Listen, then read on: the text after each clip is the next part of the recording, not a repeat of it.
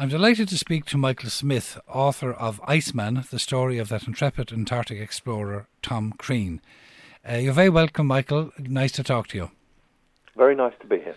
Uh, Michael, um, what inspired you to write this book in the first place?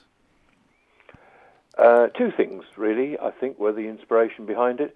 The first one is that I've always had a, an interest in polar exploration and the history of it. And All right. So, as a child, I'd read a few books and uh, just got to read it.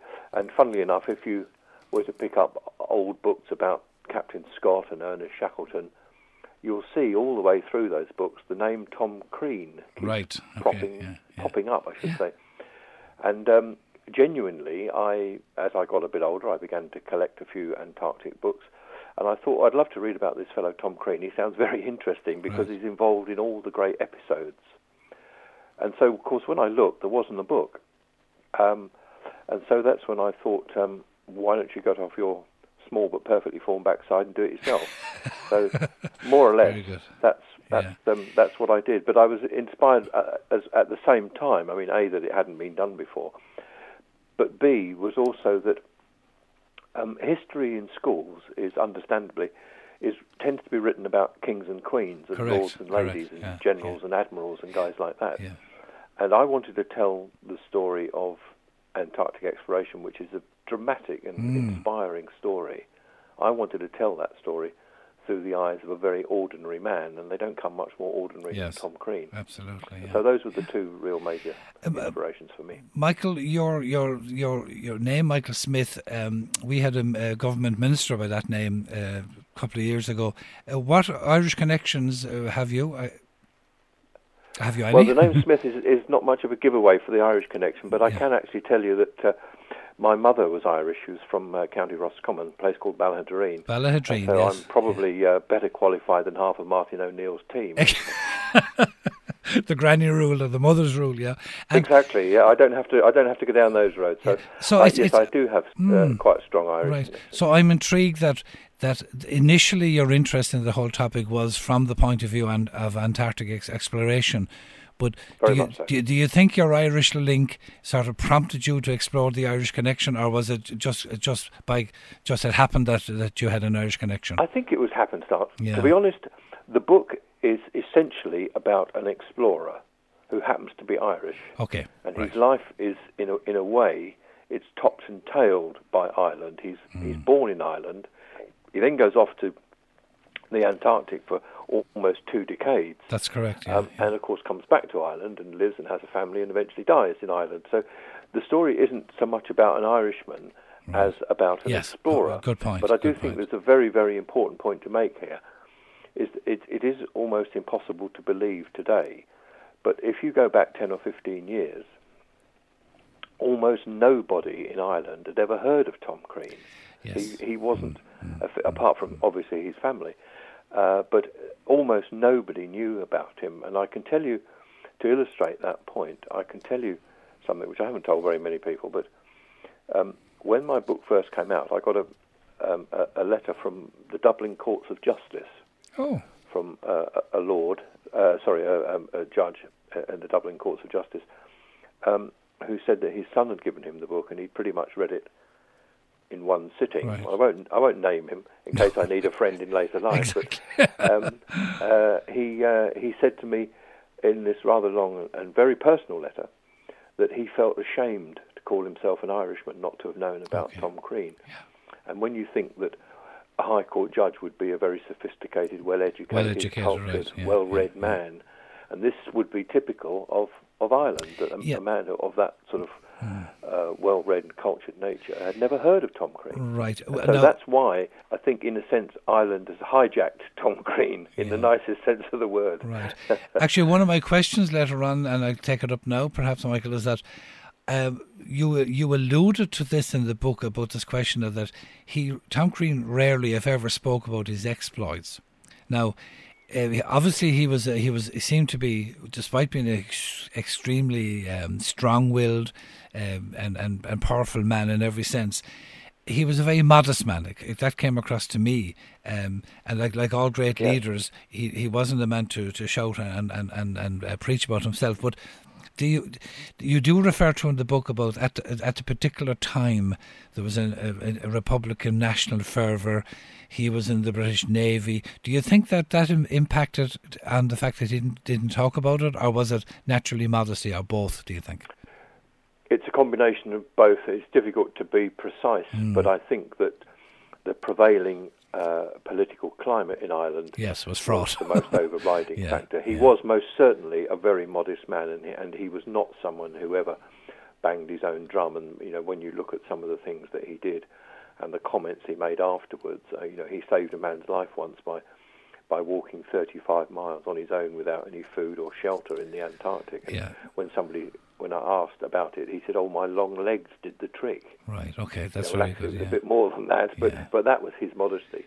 I mean, that, I that's to get back to the mm. central theme. I do think that the the, the prevailing political climate in Ireland. Um, you have to remember that Crean retired uh, from the navy after 27 years. Yes in the British Navy. Now, during that time, Ireland, this, he started in the Navy in 1893. Mm-hmm.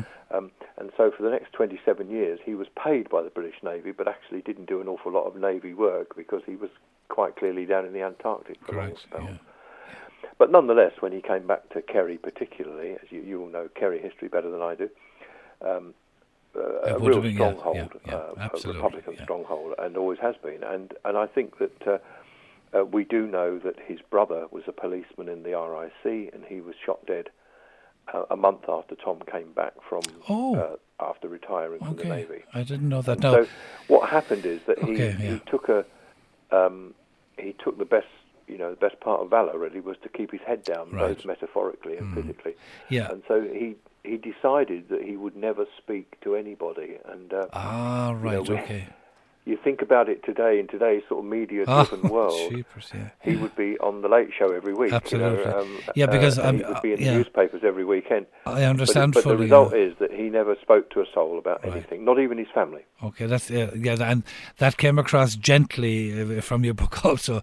Did I mean I'm from Cork originally, and I understand Oh. that there, was, but there there was a very strong feeling at the time. But the, the the ironic thing is that there was always a very strong link with people serving in the British Army and British Navy in those days. And on the one hand, uh, that was considered as a job and, and okay, and and yet you had this Republican fervour. So it was a very a very unusual mix um, at that time. Well, it was a very curious uh, Mm. time, um, uh, you know, and I, I'm I'm certainly not here to um, to justify either side, but you one has to bear in mind that something in the region of 300,000 Absolutely, yeah, Irishmen yeah, yeah. served in the British.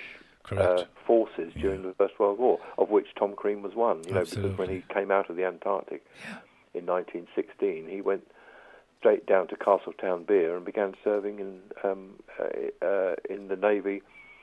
Uh, patrolling the southern waters And- just off the Irish coast. and So, pe- people forget you know, that Castle. he was just he yeah. was just another sailor. Sure, and I mean, people forget that Castletown Bere Harbour is a deep port and was a very important strategic port for for for uh, sailing ships in those days. Can we just Very go? We go back again, uh, Michael, please, to uh, the, the, the, the what drove you to to write the book. Excuse me. you uh, it, it was published in in two thousand and three.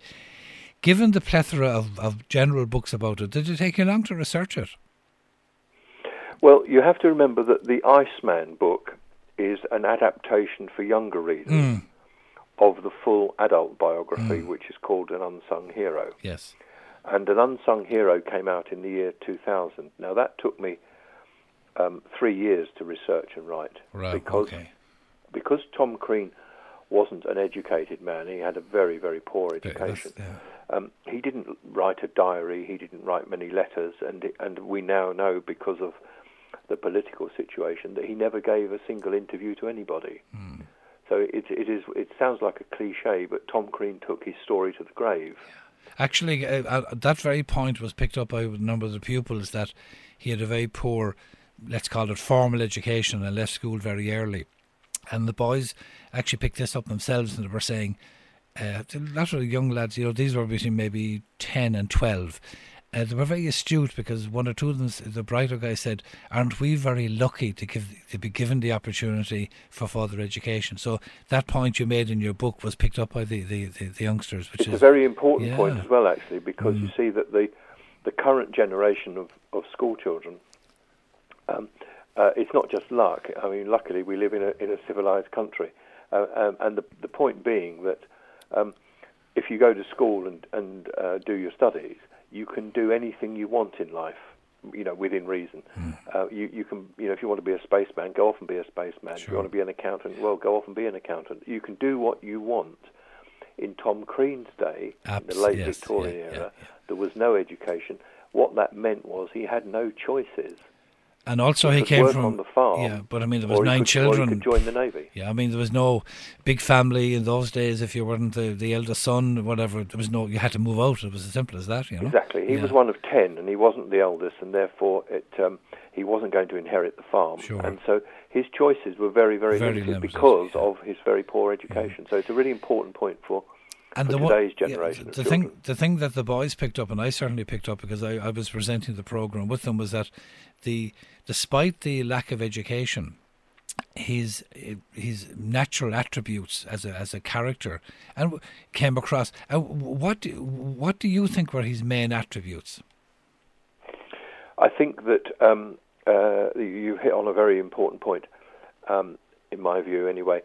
Um, Tom Crean's great strength wasn't just that he was a big, strong lad, and he yes. certainly was a big, strong mm. lad uh, for his time, a muscular character. But what Tom Crean had, which is much more important, was the mental strength. Yes. Psychologically, he was never beaten. And it's interesting, and I'm not casting any aspersions on these men, but it's interesting that the men that died in, in, in lots of these expeditions were very often university educated or officer class men. Um, oh, and yet here's Tom with virtually no education you can mm. speak of, who survives in these rigors. And it was that, that mental strength. And I think if you were to go to any of today's modern adventurers, you know, guys who climb Mount Everest and walk across the Antarctic, those sorts of people, you ask them what's needed most, and they'll all say it's the mental, mental strength. strength. It's what's between the ears is more important than the muscles. I mean, the, the, again, the, to, to highlight that in terms of the two examples of his uh, prowess in that regard was the one you've already mentioned, the final trek getting back to base camp um, on the way back from uh, Scott going off, you know, this journey he made 35 miles in 18 hours with no gear. And in the book says yep. he had three biscuits and two pieces of chocolate, having already right. trekked. What is it, 1,400 miles over four months and, and pulling Lieutenant Evans for the last 200 miles? You know, so, I mean, for for just I, I, was what really struck me and the boys in fact were actually were, were, I was trying to paint this extra picture, picture with them and I got them to actually lift things and pull things or whatever to give an idea of it. I mean it's an extraordinary thing at the end of that big trek to walk 35 miles in dreadful conditions in 18 hours. It's it's just it's it's just unimaginable. It's amazing. Well, I think one one um, thing that I, I, I do quite a lot of um, talks in schools to to children um, about this, and the the point I make in a, in a kind of fairly heavy-handed way, but it's it's worth doing it, I believe, is that if you uh, you're based in Dublin, are you? Correct. Yeah. If you was to walk 1,500 miles from Dublin, it would get you to Moscow. Jeepers. Yeah. Yeah. So you know, and kind of everybody knows Yeah. roughly where Dublin is, and everybody knows roughly where where Moscow is. Yeah, very good. And then having done that, you're going to walk 35 miles, which I guess would get you down to, um, I don't know, Abbeyleix or something like that. Yeah. Extraordinary, yeah, absolutely. And and the other one that um, comes across in the book t- very forcibly to me was after that horrific um, uh, boat trip in the James Caird, isn't it? It was called, I think it was when the, The yeah. when the three boys Shackleton, Worsley, and Crean landed on the island after being blown off and so on. The boat gets damaged, so they had to trek across the mountain. Now, one of the things that really struck me, and I was telling the boys this, that the mountain they had to cross was four and a half thousand feet high. If you consider our highest mountain in Ireland is in Kerry, which is three and a half thousand feet high. So, so I was, I was trying to tell them an extra thousand feet with no equipment in dreadful conditions. And but the re- the real thing that came across to me was the point you made was they did that in um, 36 hours. I think I think you say in the book. That's right. Yeah. The a modern army team who who tried to retrace that took 14 days. Yeah, I mean to be fair to the to the modern guys, they were doing other things, but nonetheless. no, no, but I mean, okay, I get. But the idea yeah, is that I mean, you could say a day and a half compared to you know, it just goes to show the incredible type of people there were. I mean, it's absolutely horrific. The, the, again, uh, one has to come back to the mental strength mm. because the three men who made that, that crossing, Tom Crean, Shackleton, and Frank Worsley, the navigator, yeah. were, were all men of phenomenal mental resilience. They never gave up, um, and uh, nothing defeated them.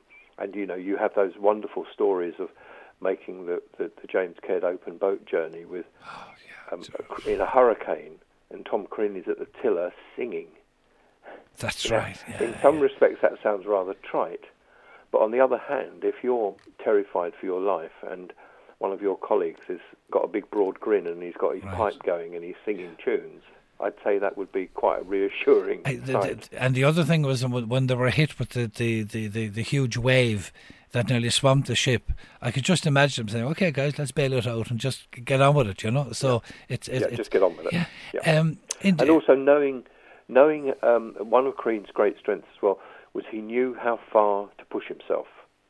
Oh, interesting he, point. He, okay. never took unnecessary risks. He was not somebody who was foolhardy, foolhardy and went okay. charging headfirst against a brick wall. You right. know, he he knew how far. He knew his his own capacity for doing things, and that is a you know you can't be taught that.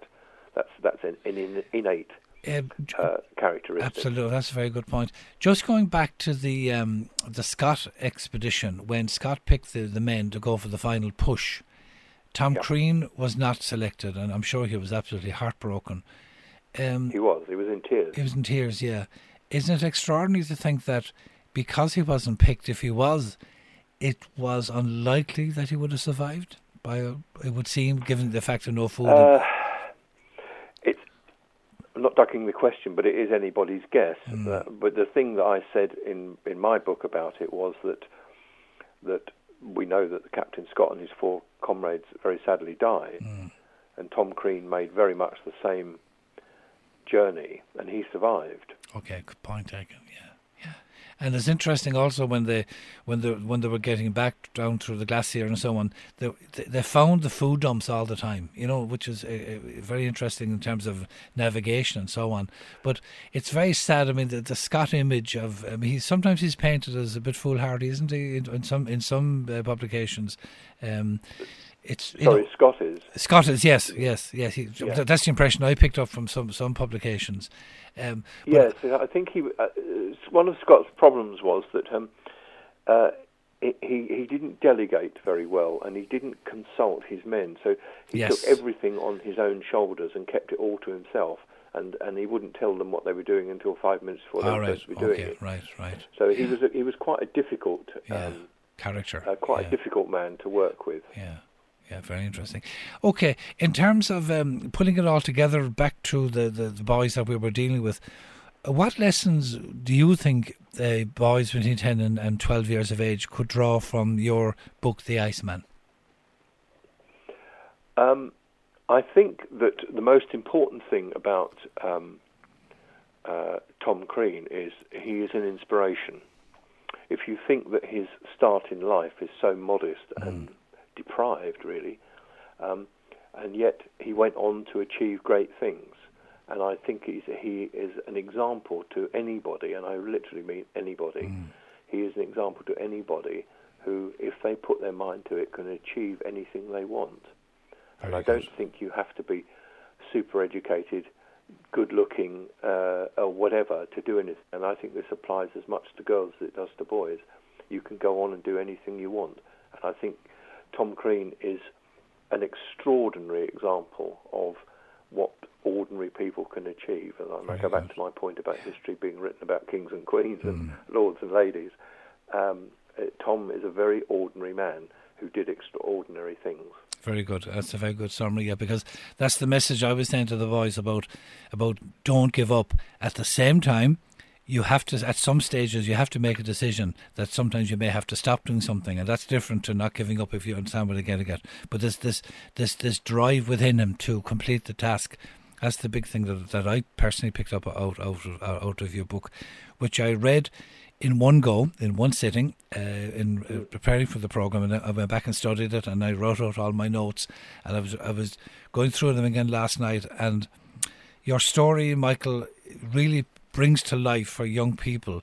As you said, they're an extraordinary man from an ordinary background, and I think that's that's the epitaph that I would like to um, remember. Tom Crean. He is an yeah. inspiration. He yeah. really is. And uh, if I could just tell you one story, um, uh, you think I'm making this up, but I bumped into someone the other day who um, had read the Tom Crean book. This is in England, yes. Um, and therefore would have you know none of the attachments that we would have.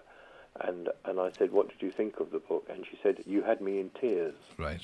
Right. Yeah. Okay. And that's what I call that moves. You know, and if you can mm. if you can do things that move people, um, and I think Tom Crean is, is the Tom Crean story is one that does move people. And this was a woman who's completely I've never met her before, and right. she would have no, no you know no connections with Ireland or anything like that.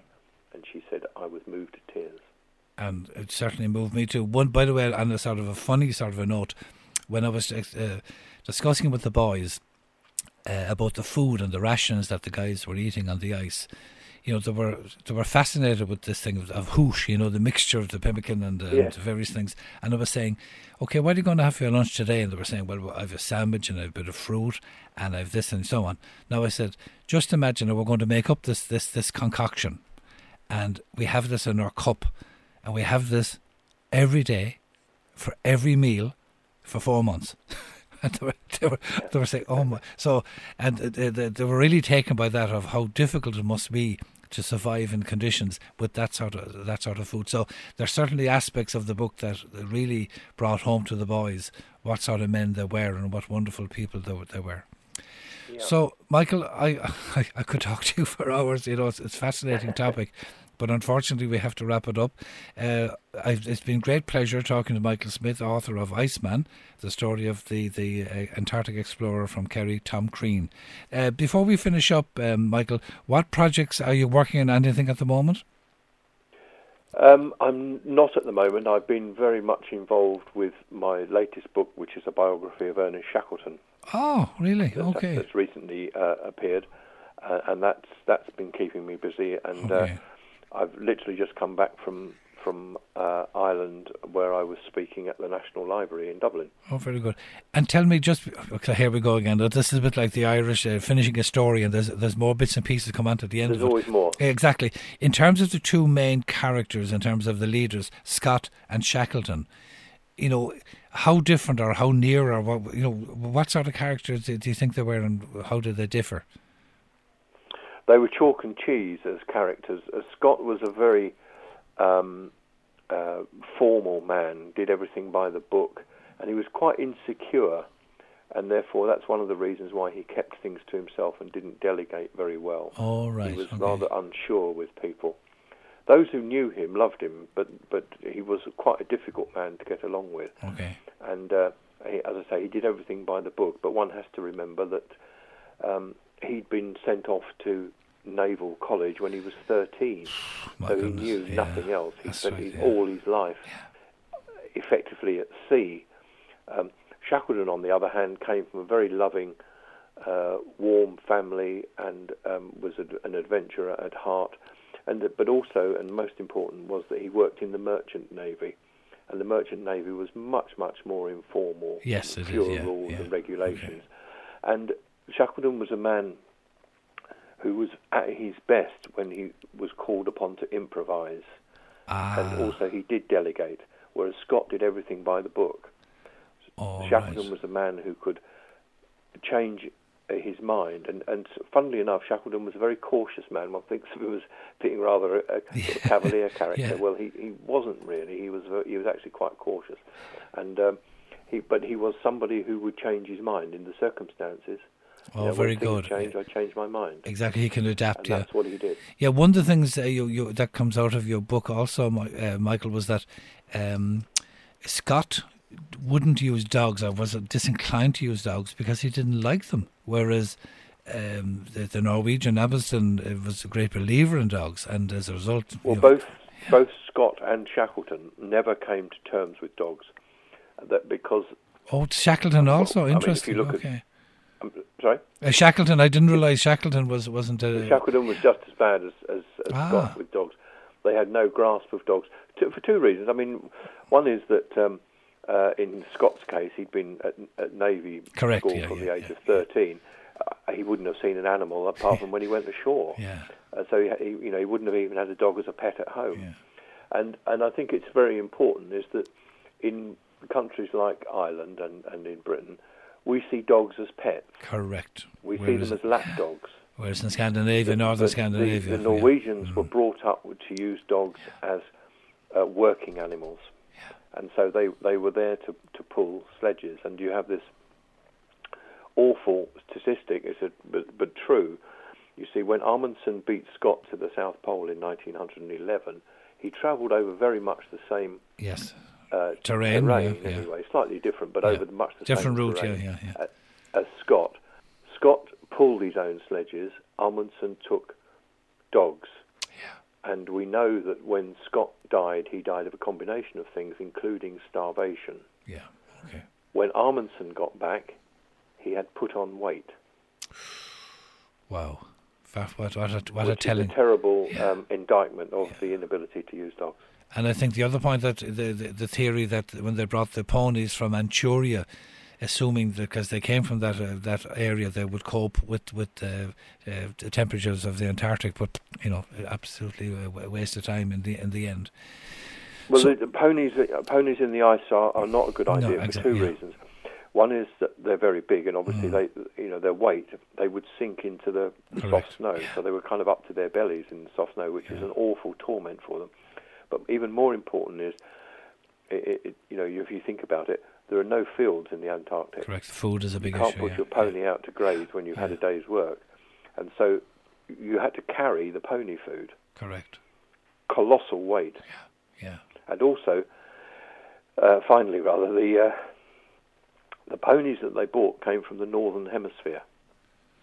They were now in the Ah, southern hemisphere, right, where okay. the where the calendar is sort of turned upside down in our sense. Point taken. So in the winter, they were shedding their coats, Oh no. and in the yeah, summer, yeah, when yeah. they needed to Yeah. Okay. remove their I didn't realise that. Yeah, very on- good, very good point. Yeah, very good.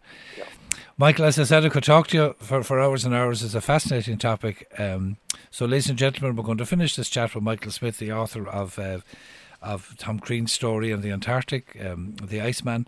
And it has been a great pleasure, a personal great pleasure, Michael, to speak to you. And I thank you very much for the time you've given to us in Near FM. Thank you very much. it's it's been a pleasure.